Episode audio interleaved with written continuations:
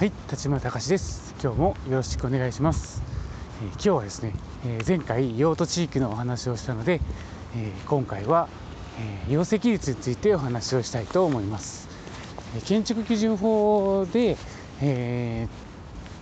大事なことっていうのは、まあ、大きく、まあ、集団規定と単体規定っていうんですけども、え集団規定っていうのは、まあ、単純に外から見た時に、え建物がどういうふうになっているのかっていうのをまあ、外から今一概には言えないんですけども、えー、敷地の外側のことが多いですかね。で、えー、単体規定っていうのは、えー、今度は中見えないもの、え中側の制限っていうのを、まあ、ざっくりそんな感じかなと、え僕もね実際問題、えー、と最初の頃、え勉強してた頃はですねなんでここがどこにも書いてないんですよね集団規定とか単体規定って。でも当たり前のように使っているので、まあ、しょうがない、えー、それに、えー、従ってやっていくと私もですねどこまでが集団規定どこまでが単体規定かっていうのを明確に、えー、分かるあこれは単体規定ですみたいなことを、えー、使うようになってですね。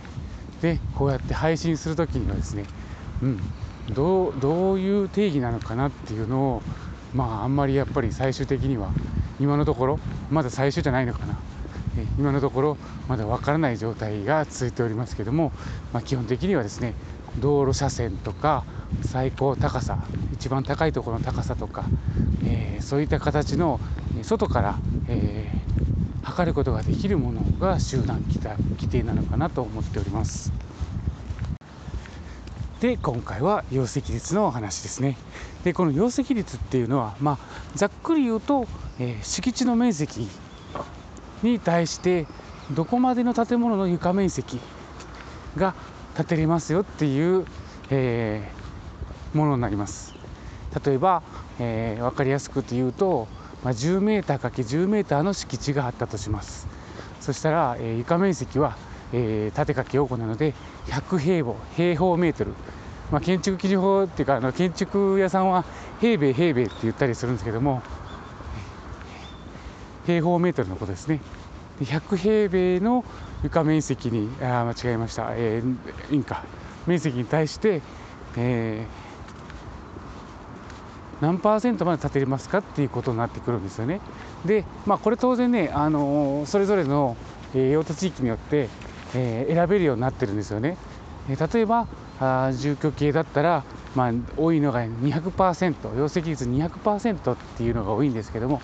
200%っていうと単純に100平米の敷地に対して200%まで建てれるっていうことは単純にまあ2倍なので200平米までの建物は建つことができますよっていうことになります、えー、例えばまあ敷地いっぱい建てる人はいないので、うん、まあうんと、まあ、60平米ぐらいの1階の床面積の建物を建てたとすると、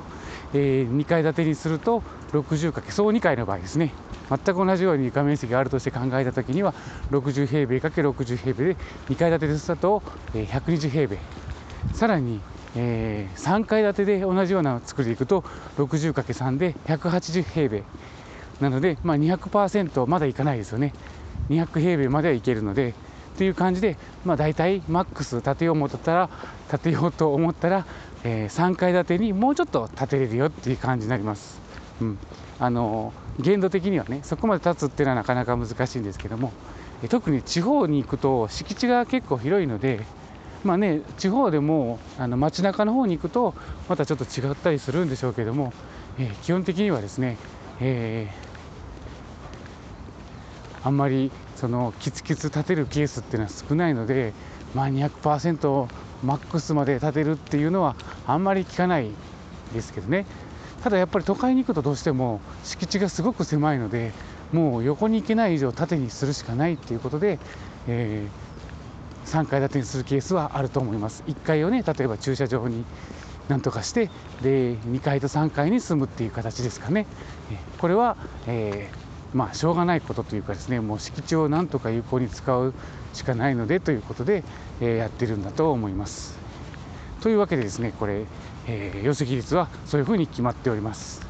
それともう一つね、えー、これがあの容積率っていうのがですねあの決まってるのがあってこれはうんと建築基準法の42条にあ52条に、えー、容積率のことが書いてあるんですけども、えー、道路福音に住居系だったら40%、えー、その他にあっては60%をかけてくださいよっていうのがもう一つの条件でついてきます。例えば、えー、道路幅が4メーターで住居系だった場合40%なので 4×40 で、えー、160%までしか建てれませんよっていうことになります。ということは先ほどの、えー、用途地域だけでいくと200%建てれる住居系でも道路幅員が4メーターだったら160%しか建てれないので例えばさっきほど言ったようにね60平米の1階建ての建物を建てようと思った時には、まあ、建てれるんですけども2階建てだったら120平米。でももう3階はマックス丸々は建てれませんよっていうことになります。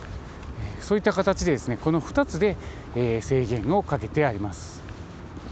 なので、え、っと申請書のね容積率の記載方法もまず例えば第一種住居って書いてあると、えー、そのすぐ下にですねえー、200%って書くんですけどもその時にはちょっと気をつけてもらって道路福音を上の方に戻ってもらってみて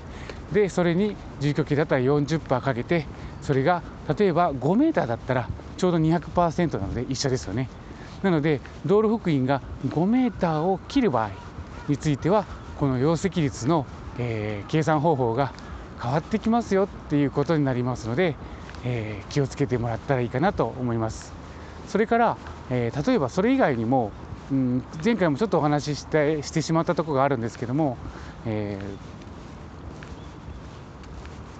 他の制限がかかってくるとき例えば開発の要件でかかってくるとか、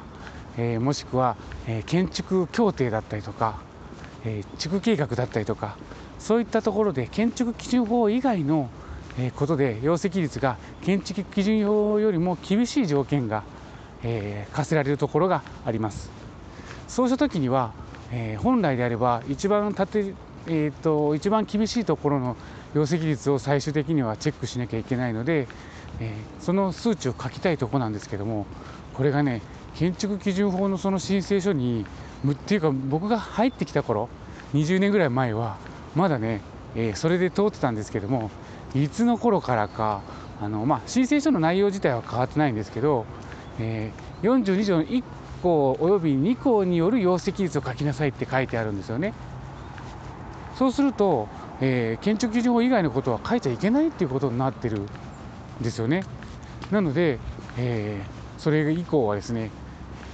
建てれる建てれないかかわらず建築基準法の容積率を書くようになりましたなのでね、えー、っとじゃあ本当に実際建てられるところは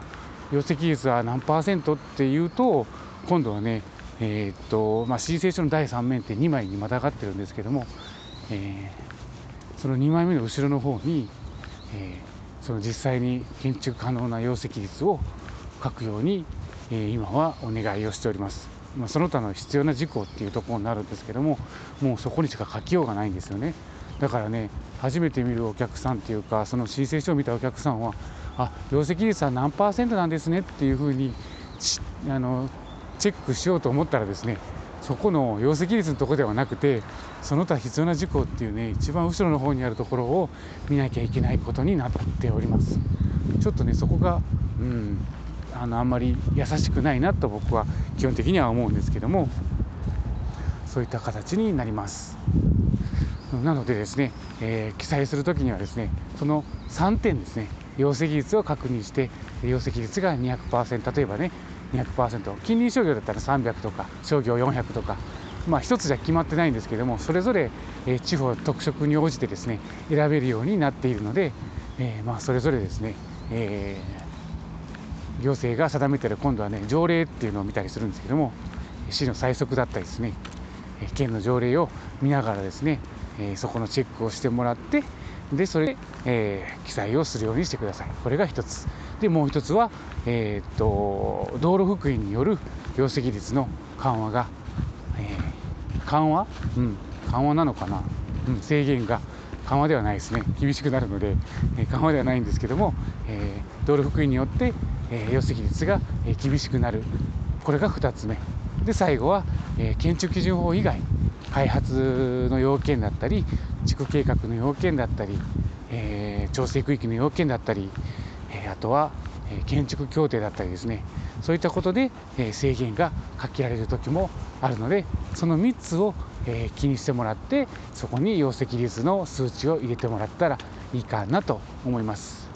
えちなみにですね用途地域がまたがる場合あると思うんですよね、えー、第一住居と近隣商業とかどうしてもそういうところは必ず出てくるのでそうした時にはですねそれぞれで、えー、案分をするっていうことになってるので、えー、敷地面積全体の敷地面積に対して、え用途地域がまたがっている。例えば第一住居の、え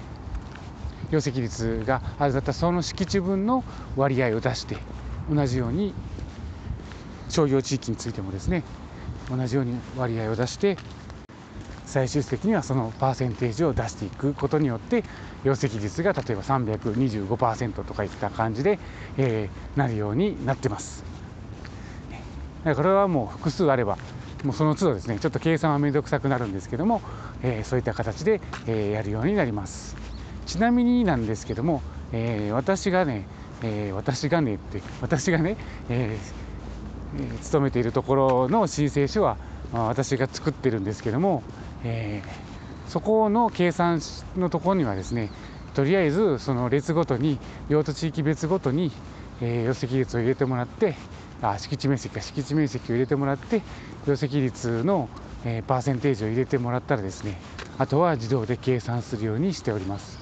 これないとね結構きついですよね。手計算でするのを、えー、まあ、手計算するのも大変だしそれをチェックするのも大変なので私の作ってる申請書はですね一応そういったそのもう決まってる自動計算のものについては、えー、全て、えー、自動でやるようにまあねエクセルでやってるんで、えー、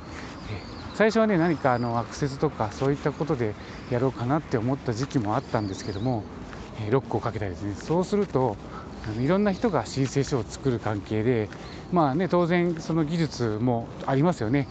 その設計ではなくてエクセルとかを使う使う技術にもうこれも差がすごくあるので、えー、でやっぱりまだまだ年配の方も私も含めですねいらっしゃるのでまあ変更も自由に聞くようにということでパスワードのロックもかけずに、えー、やってるんですけども、まあ、たまにですねそういった感じで、えー、申請書の記載方法というかエクセルについての相談が来るんですけどもうん、まあ、あんまり多いとあの困るんですけども、まあ、たまにあるので、まあ、そういった時にはですねこうやって作ってるんですっていう話をして、えー、やるんですけどね、えー、なので容積率算定をねもう一回やってもらう人もたま、まあ、あんまりないんですけどありますかね、うん、自動計算をしてるのをさらにそれを計算するみたいなケースもあったりするのでまあ非常に、えー、難しいとこではあるんですけどもまあそれでもですねやった方が見やすいかなということがあるので、えー、基本的には自動計算ができるものは全て自動計算にしたプログラムを作って、えー、効果会議をしております、えー、という話でした、うん。はい。それでは以上となります、えー、少しでも参考になれば嬉しいです。最後まで聞いてくれてありがとうございました。今日も一日お元気で。